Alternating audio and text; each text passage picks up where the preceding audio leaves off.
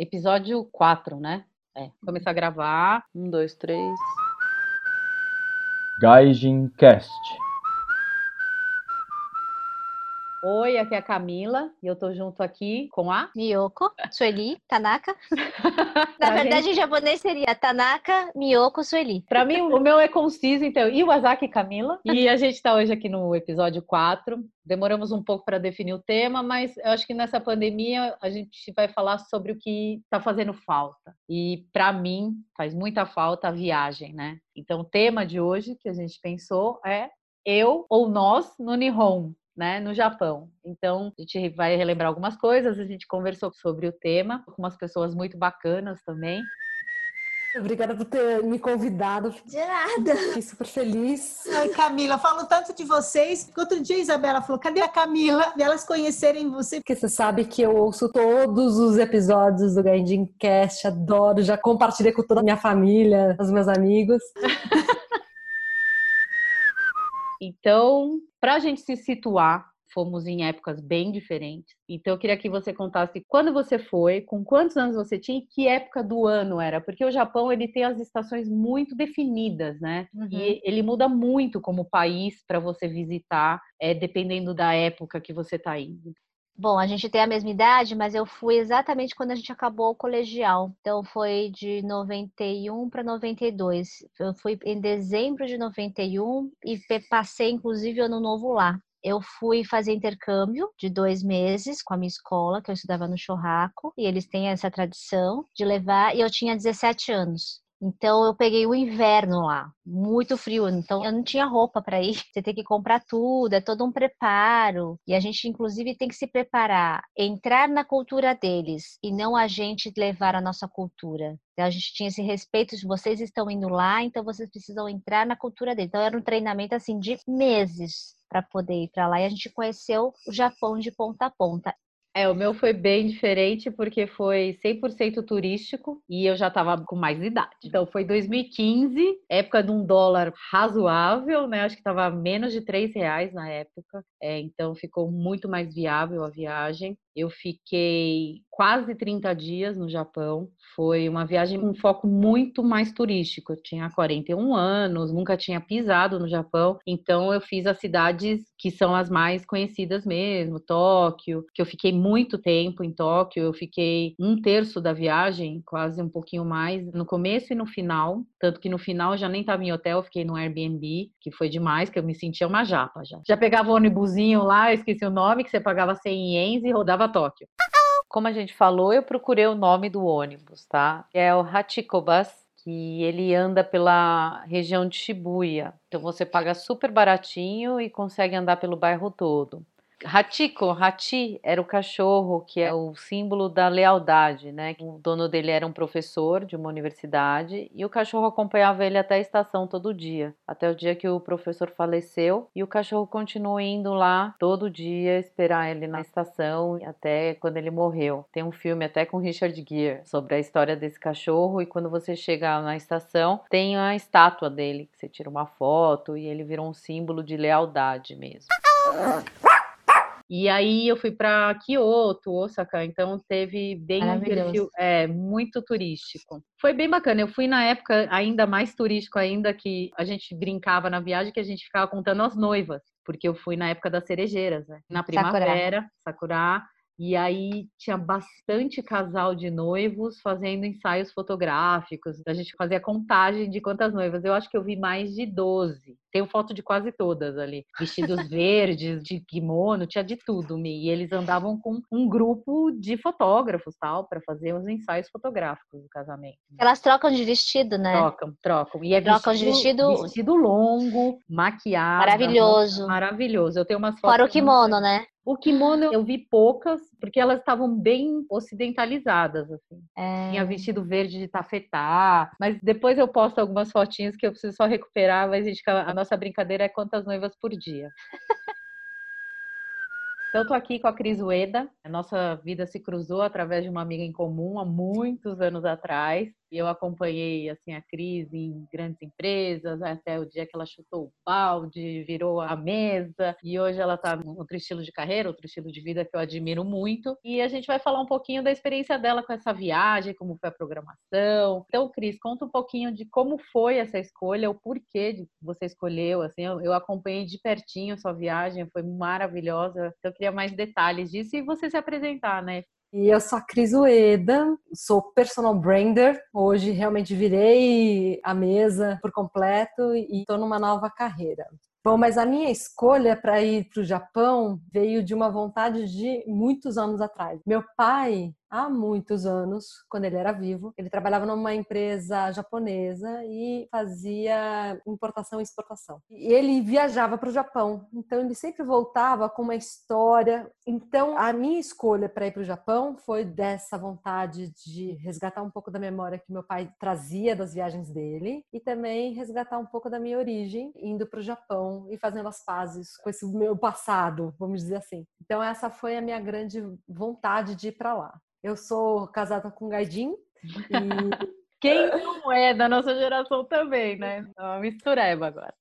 Uma mistureba. Eu digo que ele é mais japonês do que eu. Muito mais japonês. Então, ele tem uma ligação com o Japão muito forte. Tipo, desde a tatuagem que ele tem um samurai atrás nas costas, né? Coisa que eu não tenho. Essa ligação ele sempre teve. Então, a gente uniu o útil ao agradável e fomos para o Japão. Pela vontade de resgatar minha origem, minhas raízes e também de vivenciar um pouco das viagens que meu pai fez há muitos anos para o Japão também. Mas a família da Cris é é integrada muito na liberdade. Tem um restaurante lá que é uma delícia, que nessa pandemia ajudou bastante gente, mas já voltou, né? Abriu as portas, né, Cris? Já tá tudo normal já. Tá reabrindo dentro dos procedimentos todos. E é isso, meu pai, depois que saiu daquela empresa de importação e exportação, abriu o um restaurante que está até hoje lá na Liberdade. E é isso, a cultura está enraizada e está comigo até hoje. O restaurante fica na Liberdade, a gente chama Mug, M-U-G-U-I. Mas, Cris, muito bom. E lá tem um prato que eu só encontro lá, que eu não sei se eu falo certo, né? Que é o soba. Soba.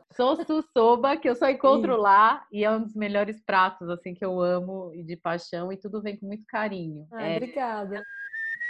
Bom, eu tô aqui com a Andrea e as filhas da Gabi e a Isabela. Eu conheço a Andrea já tem uns dois anos e uma coisa que a gente vem conversando muito é que a gente fala muito sobre o Japão veio numa dessas conversas e aí eu descobri uma curiosidade que mesmo sendo italiana da Gemma, entendeu? Ela e as filhas são loucas pelo Japão, mais as filhas que eu sei. Então eu estou aqui para perguntar por quê, né, Gabi e Isa, por que que veio essa vontade do Japão e de onde veio, né? Desde pequenininha eu sempre assisti desenho japonês, os animes, então eu já gostava muito de Sakura Card Captor, de Hantaro. Só que como eu fui crescendo e parou de passar esses desenhos na TV TV, eu fiquei um tempo parada, só que só quando eu tive 14 anos, meus amigos mais próximos falaram: "Ah, assiste isso aqui na internet, é muito bom". E daí eu voltei a assistir, voltou tudo de novo. E gente, daí... parênteses, a Isa é quase doutora, hein, gente? A gente tá achando essa vozinha mais delicada que a minha, acho que ela tem mais japonesa do que eu, mas ela é quase doutora, ela é na medicina, hein, gente?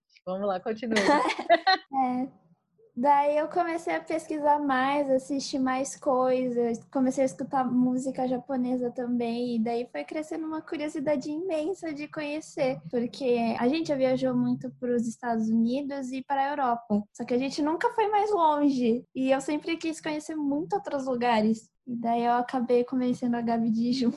É, bem, a minha influência mesmo japonesa que eu tenho é da minha irmã. Ela sempre gosta dessas coisas asiáticas. Foi me interessando aos poucos, entende? Eu não tive tanto contato como ela teve quando ela era criança, porque, né, os canais vão mudando, os programas vão se transformando em outros. E eu achei isso muito interessante. É uma cultura que eu não tenho uma relação familiar, porque a minha família é um pouco mais europeia, essas coisas. Então, tipo assim, ver aquele mundo que eu não tenho contato contato, eu não tenho uma relação tão próxima, eu achei muito interessante. E também conhecer o Japão é experimentar comida, porque eu gosto muito de experimentar coisas diferentes, um lamen, até um guia, são coisas bem típicas deles. Então, conhecer uma coisa que é ao mesmo tempo diferente e única, eu acho muito interessante. Deixa eu te perguntar uma coisa. Quando você pensa na viagem, o que vem primeiro à sua cabeça? Para não falarem que eu só penso em comida, então dessa vez veio a comida rapidinho, tá? Claro. Passou. Uma coisa que me marcou muito e graças a Deus eu gravei um pouquinho do som foi um jardim de bambu que eu fiquei bem no meio dele.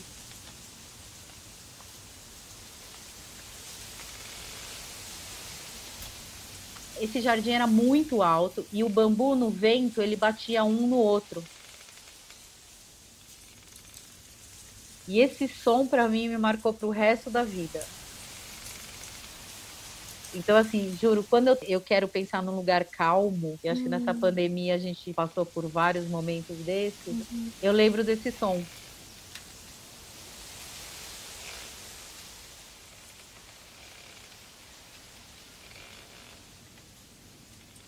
Eu tenho ele gravado, essa dança do bambu, assim, mas esse som ficou muito na minha cabeça. E- Não é de tec, tec, tec, né, cara? Então ele faz, parece que ele tá quebrando, faz tec, tec, tec, Tec, tec. tec.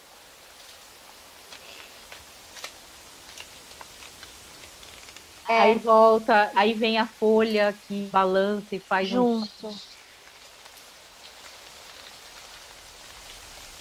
Juro, parecia que eu entrei em estado alfa, assim.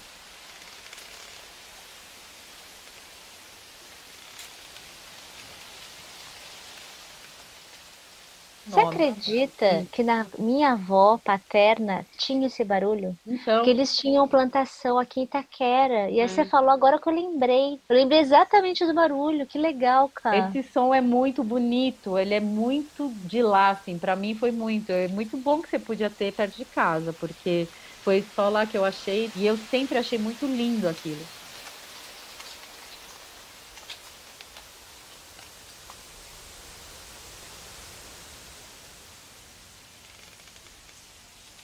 E pra você, Mi, quando você pensa na tua viagem lá, o que vem assim, pá, tirando comida, tá? É. Não falam que a gente só fala de comida.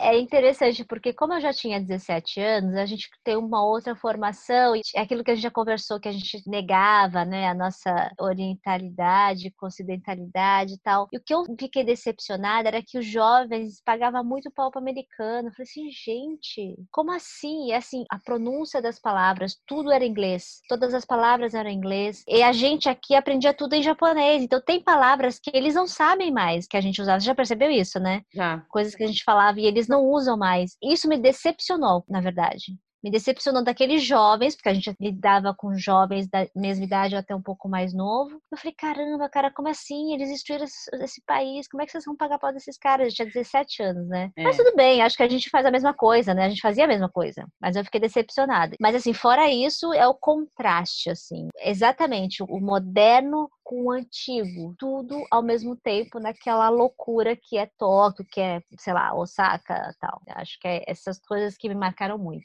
E me fala uma coisa, o que você viu e viveu que foi inesquecível lá? Eu acho que foi quando eu fui para a região dos meus avós, que eu reconheci um monte de batiazinhas de Tianjin que eram iguais a eles lá. Era uma região É. que tem a praia, tá, tem o mar perto, e de manhã estava numa fase mais fitness, então eu saía para correr de manhã, perto lá do mar, porque também aquele inspirava, né? Ah, estou correndo no Japão. E eu saía sozinha e bem cedo. Eu saía umas sete horas da manhã e eles estavam fazendo exercícios. Tinha muitos senhorzinhos fazendo e me lembrou muito meu avô.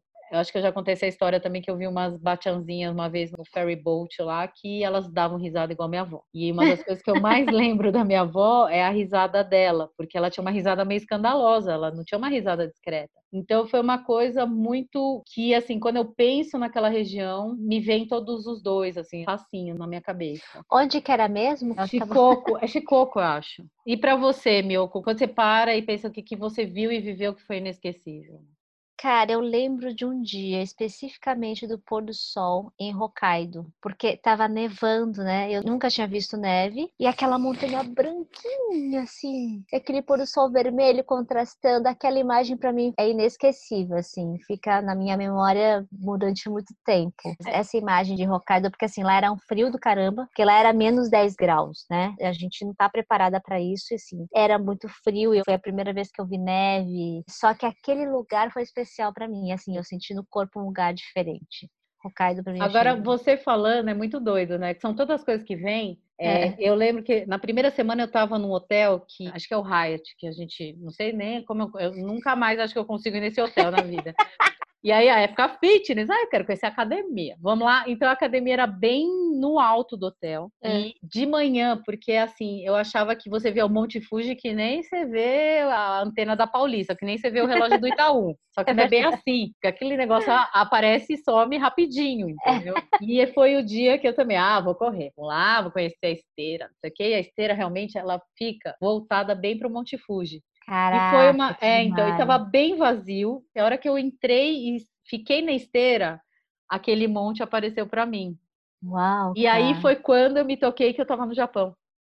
Falei, Aham. rapaz, porque primeiro a gente não tem esse tipo de paisagem aqui no Brasil, né? Em São Paulo, a gente é de São Paulo, não tem essa paisagem. A gente vê a Serra da Cantareira, tal, mas você não vê o monte lá com a neve, sabe? Com a É. pontinha branquinha, você fala, É. rapaz, e eu assim, rapaz, agora eu tô no Japão. E que é o Quando- símbolo, né? É, o então, símbolo do é Japão, lindo, né? É lindo. E dá para entender porque é lindo demais. E aí teve um dia que a gente estava no trem, indo para a parte sul também, que a gente estava viajando, e a gente passou em frente ao Monte Fuji.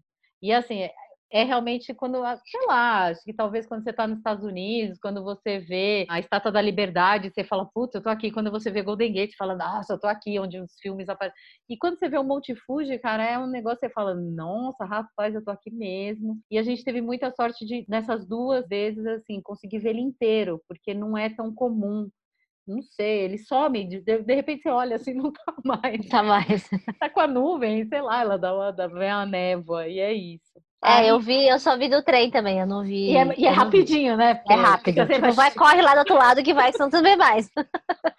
E assim foi quando acho que eu me toquei e falei, nossa, eu tô do outro lado do mundo e eu tô realmente em Tóquio. É, porque pra gente ver tanto japonês também não é um choque, né? A É, tá é. acostumado, a nossa família e tal. Mas a hora que você chega, e naquele cruzamento também em Tóquio,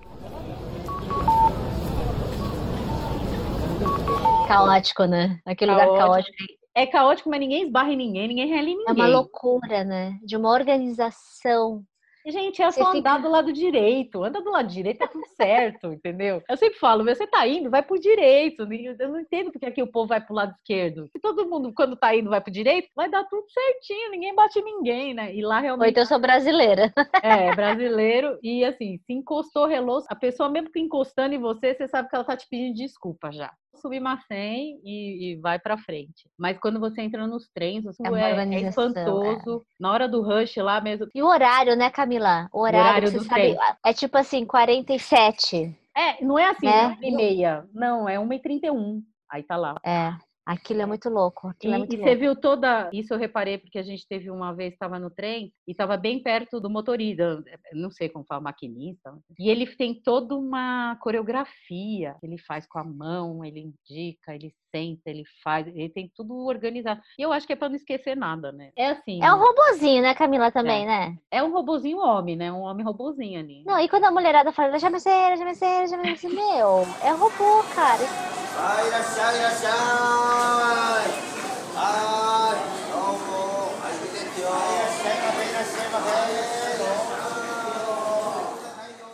Isso pra mim, eu não gostei, não. É, tem um lado que a gente nunca sabe se eles estão ali mesmo, né? É meio esquisito.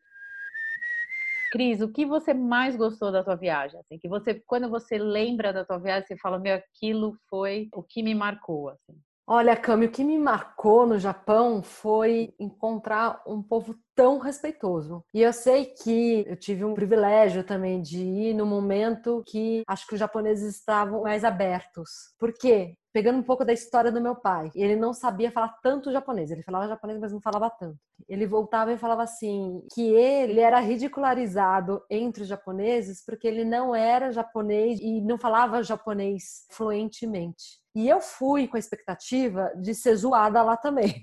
e falou assim: vão me criticar, vão ter um preconceito. E, para minha surpresa, não foi assim. Então, eu acho que eu fui numa época que os japoneses estão um pouco mais abertos para receberem gaijins, para receberem descendentes de japoneses que não falam japonês e estarem mais receptivos. Então, o que mais me surpreendeu foi o fato deles serem extremamente respeitosos. É, eu- tudo. já em 2015, quando eu fui, a obra da Olimpíada já tinha começado. Hum. Então, eu acho que existiu todo um trabalho. Você foi em 2019, quatro anos depois. Eu acho que existe uma preparação para essa entrada de estrangeiro no país. Porque é Uhum. muito claro quando você é estrangeiro. Mesmo eu, eu tenho um olho um pouco maior. Não acham que eu sou japonesa, primeiro por causa do meu gestual, meu tom de voz e tudo mais. Eu não me arrisquei no japonês, eu falava tudo em inglês mesmo. Não me arriscava, porque se viesse a segunda frase, eu não sabia responder, entendeu? Não adianta eu tinha falado, não, não se arrisca, eu falei, tá bom, me arrisco. Mas eu acho que existia uma preparação. Quando eu fui em 2015, estava um choque de cultura com os chineses lá no país. Ah, Era bem claro, porque a China estava na ascendência, então tinha muito turista chinês, em Tóquio principalmente. Nas cidades menores tinha, mas não tanto. Mas em Tóquio tinha bastante chinês e se percebia que estava tendo um movimento de ministérios e governos de ter uma unidade, né, lá. Porque o chinês está indo levando dinheiro e você não pode ser maltratado no país.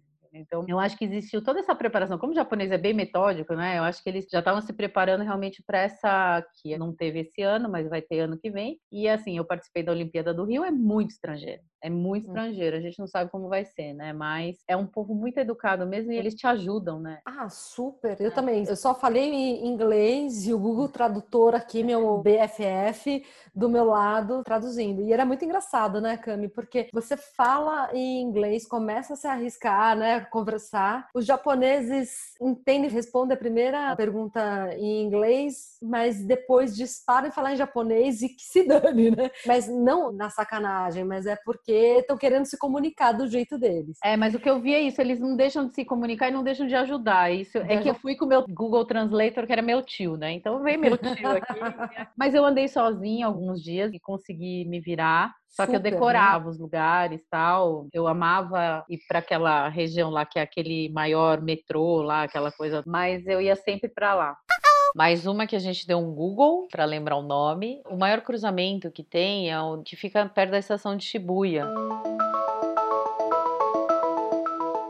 Que até hoje é considerado um dos maiores cruzamentos do mundo, pela movimentação e pelo tamanho. Qualquer filme do Japão, sobre o Japão, aparece essa imagem de muitas pessoas andando para lá e para cá e ninguém se esbarrando. Eu soube, né, Andréia, que a pandemia mexeu aí com o planejamento. E como tá o planejamento? E o que que vocês esperam encontrar lá? A gente estava programando para para ir em julho de 21, por causa da pandemia. Então a gente postergou para 2022, porque todo mundo sabe que causa de Olimpíada os preços vão muito. É, e o que, que acontece? Ó, só para vocês saberem, a gente mora na cidade que é mais cara do mundo. Se a gente sobrevive para ir num restaurante aí, vocês são de Genópolis, vocês vão aí nos restaurantes da Santa Cecília e Genópolis e você sustenta, porque lá com 400 ienes, que na época era 10 reais, você comia udon, você come lamen, e a comida é muito boa. Aí com a pandemia, porque aí tem um problema de faculdade da ISA, então provavelmente a gente vai no inverno, vai ser uma, uma experiência, mas segundo todos os levantamentos da ISA, não é um inverno tão rigoroso, então a gente não vai sofrer tanto, mas a princípio a gente vai em janeiro de 2022. Eu pretendo fechar a viagem já ano que vem, assim, comprar a passagem, já ir com as passagens pagas e também os trens, que, pelo que você me falou e pelo que a gente levantou, eles são bem caros, mas vale a pena porque a gente não quer ficar só em Tóquio, a gente quer ir para umas outras cidades. A Isa já fez uns levantamentos, então a gente pretende andar lá no Japão, conhecer mesmo e com pouca bagagem, porque a gente vai andar muito de trem e esperar coisas muito diferentes. Conhecer os templos, elas querem ir na Disney, tem outras coisas que elas querem ir em bar de anime, tem uns nomes estranhos. Ela, mamãe, vamos, vamos. Já que a gente tá. Vou, eu vou, vou para conhecer, para tudo, pau a toda obra, entendeu? E assim, você teve algum perrengue que você lembra que você fala, nossa, Eu tive um perrengue trash, porque nessas de não saber falar a língua, eu reservei todos os hotéis, tudo aqui pela internet. O pessoal tá falando que tá ok e tal. Eu reservei um hotel lá de Kyoto e era um período grande que a gente ficou em Kyoto.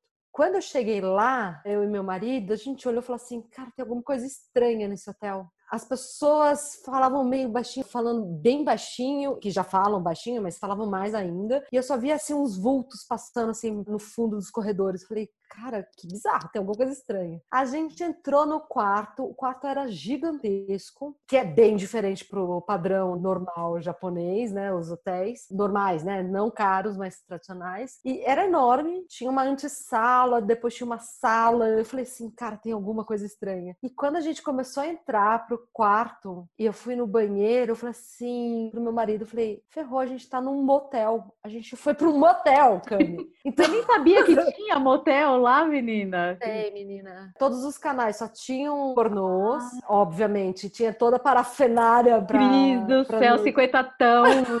Edição Japão. Porque eu falava assim, gente, primeiro, não vai ser confortável. É. E foi mega confortável. Foi um dos hotéis assim mais confortáveis que a gente ficou. Ah, mas se tava lá, tem que curtir, não tem jeito. Curtimos, honeymoon. Não, assim, a luz para se maquiar era uma luz rosa, pink. Gente, da Não, céu. Era Saiu a drag queen Cris ali, gente. Bizarra, bizarra. Mas assim, demais. foi demais. E foi um motel super gostoso. E é isso. Como era um motel, ninguém podia se ver. Ah, então você não via é. mais ninguém. Todo mundo saía correndo da sua frente. Foi o maior perrinho, mas foi incrível. Foi demais. Foi bem E no divertido. final você ficou quanto tempo lá, Cris? Cara, eu fiquei umas quatro noites, quatro, cinco noites lá. Mas, gente, que doideira eles aceitarem reserva, né? Tipo, não avisar nada. Ah, é. Não, Mas é que é isso, eu fiz tudo pelo Booking aqui, eu usei Exato. tudo também, a gente chegava lá. No final a gente não teve nenhum perrengue, assim, funcionou super bem. Agora esse do motel passou todas as histórias. não. Essa ganhou.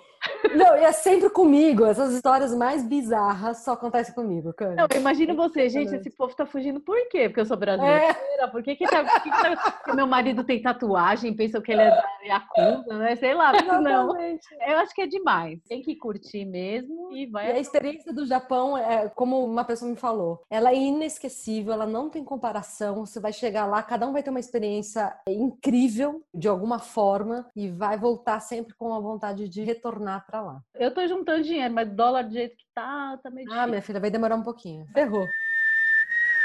Aí, a dica de viagem, Mi, eu tenho para mim um lugar que ficou inesquecível, que você falou a vista, o que lembra, mas para mim teve Naoshima.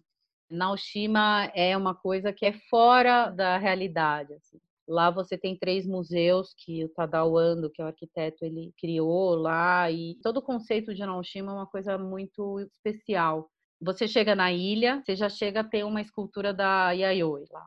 Tudo tem intervenção artística. Então, realmente, você vive aquele espaço de uma forma totalmente diferente. É uma das hospedagens mais caras que eu fiz nessa minha vida inteira, mas cada centavo eu não me arrependo de nada. Vale a pena. Porque Uau. você fica dentro de um museu. As hospedagens, assim, são perfeitas. É muito doido porque não tem ostentação tem arte, tem uhum. um rosto, a comida deliciosa. E foi uma experiência que eu agradeço o meu tio até hoje, o tio Hideki, porque ele que levou a gente para lá. E não é uma, um roteiro clássico do Japão, mas quem puder, vá para lá. Se puder, fique no hotel dentro do museu. Porque imagina você dentro do museu, não tem guarda, não tem segurança. Você pode ficar no museu qualquer hora da noite, qualquer hora do dia, porque você está lá dentro. É um respeito. E assim, você toma café da manhã com Andy Warhol original. Você pode ficar no quarto que tem um Keith Haring original. Eu não sou também a das artistas mesmo, mas meu tio delirou lá. Ele saía, de repente, ele falava, vou dar uma voltinha, eu volto depois. Porque ele queria. Só pra ver as, só pra as ver que estavam no hotel. E é uma... Não, isso que eu achei legal, que você falou que é um hotel, né? É um hotel dentro. E assim, foi um dos quartos mais maravilhosos que eu fiquei. Tem uma área que chama Oval, que acho que são menos de 10 apartamentos, Mi. Você só sobe com um bondezinho. Tem uma parede de vidro em L, a janela não abre para o lado, a janela simplesmente desce para o chão e você Caraca. fica com a vista do mar toda aberta. Toda aberta. É uma coisa muito, muito fora e assim, depois quando você vê a história de como foi concebido, o Tadawando ele tinha a ideia de que ele não queria mexer em nada na natureza, não queria que afetasse nada. Então, se você tá na praia, você olha o morro, você não vê o museu. O museu tá dentro do morro. Ele tá para dentro. Ele não subiu a construção. Então, e eu, ó, eu não sou muito de andar. Na época eu tava afim, mas o que eu corria ali, eu parecia uma louca, eu parecia uma doida porque eu fazia tudo a pé andava, subia rio, subia montanhas, praia. Então, é uma coisa que eu indico super para quem puder. Infelizmente, não é uma coisa muito acessível, principalmente nos dias de hoje, mas é um plano de vida, assim, porque vale muito a pena. E você, Mia, assim, qual lugar que você fala, vai? Para mim foi Hiroshima mesmo. Porque foi há muitos anos atrás, né, Cá? Muitos anos atrás, assim. E como eu conheci muitos lugares, óbvio, assim, conhecer todos os templos, os principais. Eu fui especificamente numa casa de chá. É uma casa antiga, provavelmente deve ter sido em Osaka, que era uma casa onde eram realizadas as cerimônias dos chás antigamente da forma original. Então, a gente fazia essas aulas exatamente no processo original de como era servido. Então, até isso a gente era preparado para fazer. Então, aquele lugar para mim foi especial, porque era de centenas de anos atrás. Eu não sei se tem acesso ainda, cara. Não sei, Mas sabe o que é muito louco? Lugar... Pensando-me, a gente se conhece há muitos anos. Você é uma das pessoas mais delicadas que eu conheço para comer. É, Sério? Não é, não é, questão de educação. É, eu falo, não é questão de educação. E eu acho que tem muito disso, da tua criação, e porque eu acho que o japonês ele come delicado porque existe todo um ritual, né? O japonês é cheio dos rituais. E eu acho que. Eu sempre senti isso em vocês. Tipo, eu sou meio troglodita, né, gente? Mas assim, você foi preparada. O Shohaku fez isso, prepara, né? Prepara, prepara. muito para ter essa delicadeza. Eu acho que isso que o japonês tem. O japonês ele tem uma forma de comer, tirando quando tem gente que estranha o barulho da sopa, da babá, né? Isso é outra coisa, mas a quantidade, né, de pegar no hashi, comecei a voltar a saborear cada pedaço que eu comia. Então, eu peguei o salmão assim, porque eu pegava um pedaço pequeno e saboreava aquilo. Eu pegava o tomate e saboreava aquilo, que é uma coisa que as pessoas perderam, né? Não, e a gente come com o celular ligado às vezes, entendeu? Não, olha, olha que loucura. Então, eu acho que o japonês, ele tem essa. Foi uma coisa que foi na aula da Thelma do Aizome, uhum. que ela fala esse negócio da visão, realmente. O japonês primeiro olha a comida. Ele tá é. olhando é. o que ele vai comer.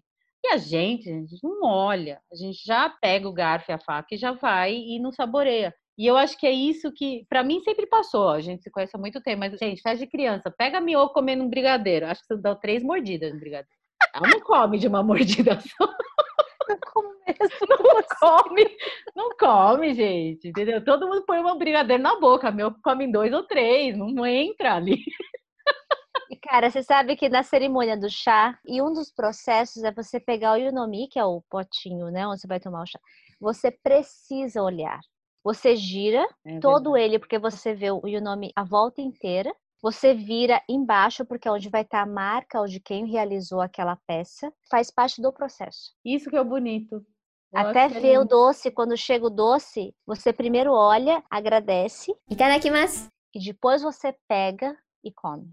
Não, e esses doces, gente, eles são lindos. Só que eles não são açúcar puro, não, é o contrário. Ele é, tem é. muito é. pouco açúcar. Eu fui num lugar de chá no Japão e que foi uhum. isso, imagina, né? Trogou aqui, até tomar com calma, saborear, porque ele é amargo, ele não é doce. É bem forte, é bem Ele forte. é forte. E aí, quando vê aquele doce, que não é doce, né? Porque ele não tem muito açúcar, parece que é a combinação perfeita. É, porque, porque senão ele fica muito mais do que o é. chá e não, os e... dois precisam ter o equilíbrio. Não, e juro que isso, gente, assim, para mim tem sido a descoberta da nossa tradição, que foi se perdendo, sim, porque os nossos parentes tiveram que se ocidentalizar aqui sim. no Brasil.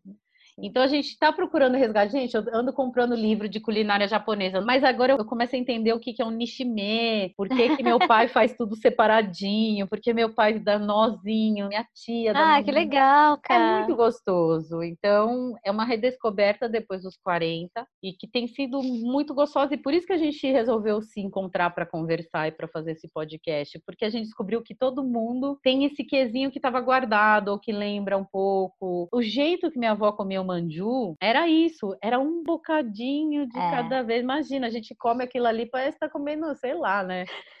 É muito doido. E eu acho que até a constituição da coisa, o moti, por exemplo, você não consegue enfiar um moti inteiro na boca. Não, não, porque se engasga, né? Você engasga aquele negócio fica um cimento na tua boca. Então você precisa comer tudo de pouquinho. É, é. é isso que é o bonito. Que você tá falando do, do, chá, eu já vi a cerimônia, né? Que vira. Você não entende por quê, mas você entende agora, porque você precisa olhar. O comer são os cinco sentidos, o umami é o outro sentido.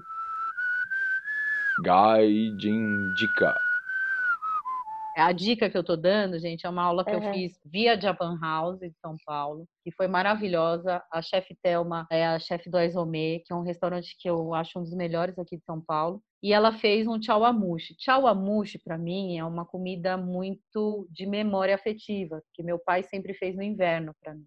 E aí eu descobri que, meu, existe o chawamushi, né?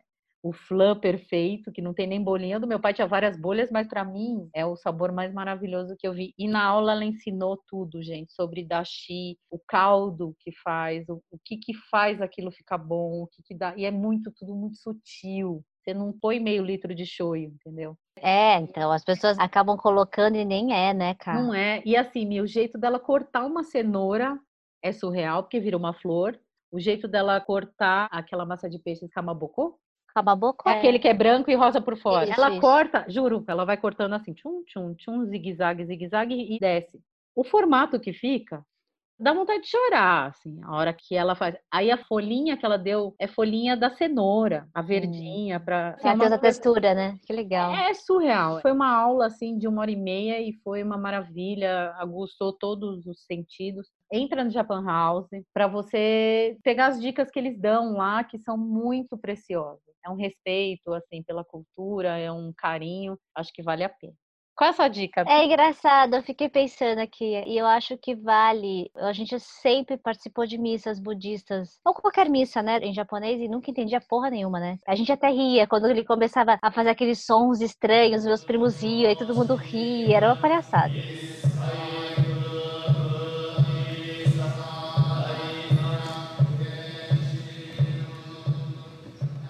E tem um templo que eu vou há anos, toda a família do meu pai faz a missa lá, que é o templo budista Shingonshu Renshoji, que fica na Vila Antonieta. E alguns anos atrás, um peruano ele virou o bonsan lá. E agora ele explica antes, né, o que, que vai ser realizado e depois o que significa aquela missa. E eu achei aquilo maravilhoso. Falei assim, pô, agora faz sentido, né? Eu sei que agora as pessoas não podem mais ir. Inclusive, ele tá celebrando as missas online, que eu achei incrível. E aí, minha mãe também realizou uma missa do meu tio de sétimo dias online, assim, que foi super bonito, foi emocionante. Cadê pessoas que não poderiam ter ido? Foi. Essa pandemia criou isso também. Mas eu acho que vale conhecer, porque essa coisa do detalhe que você falou, você vai ver em detalhes cada lugar daquele templo, cada corte de madeira que é feito, cada encaixe de madeira, porque eles fazem encaixes de madeira. Vale a pena ver lá dentro. E eles sempre fazem questão de renovar as flores e as comidas, né? Tem que falar que é sempre levado comida e frutas para os antepassados e para os deuses. Então vale a pena conhecer. Aí a gente põe o link, porque até eu fiquei interessada em conhecer. né? Esse daqui você tem que ir, Camila. É no meio da Vila Antonieta, do nada.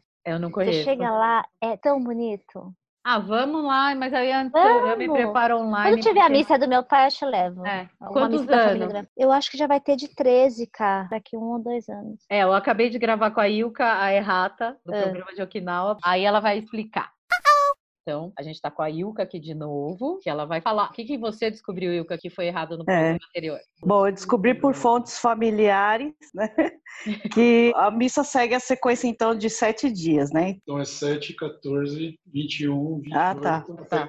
É, É, tudo múltiplo de a- sete, né? isso, então é 7, 14, até chegar nos 49 dias. Tá. Depois seguem os anos. Um ano, 3, 7, 13, 25 e a última missa, 33. Isso na cultura da família Okinawa, né? Rapaz, a gente falou tudo errado, né? A gente já tá achando que tinha meio século de missa aí. A gente... E mais uma coisa que Uhum. o pessoal pediu para lembrar, que independente de missa, é sempre para lembrar com gratidão, né, dos antepassados, que só graças a eles que estamos aqui, né? É verdade. Se não tivesse pego no navio, se não tivesse aqui, não tivesse ido para plantação, não é assim? Todo mundo tem É. essa vertente aí. Se não abrir a lojinha, se não abre o comércio, aí começa toda essa família Isso. que estudou, que não estudou. Como a gente sempre fala, ninguém aqui é especialista. E o que a gente acha muito legal é que todo mundo entre em contato e a gente está aqui para corrigir. Mas, gente, é isso que a gente pensou nesse programa. Na verdade, cada vez mais a gente fica procurando uns temas legais. Se vocês tiverem alguma dica, pode mandar pra gente, que a gente recebe com todo carinho e, e juro. Vai É até tentar uma- gostoso, né? É uma delícia, porque a gente tá revisitando muita coisa e a gente É. tem quebrado a cabeça. Então é isso, até a Beleza. próxima. Até. Vou parar só aqui.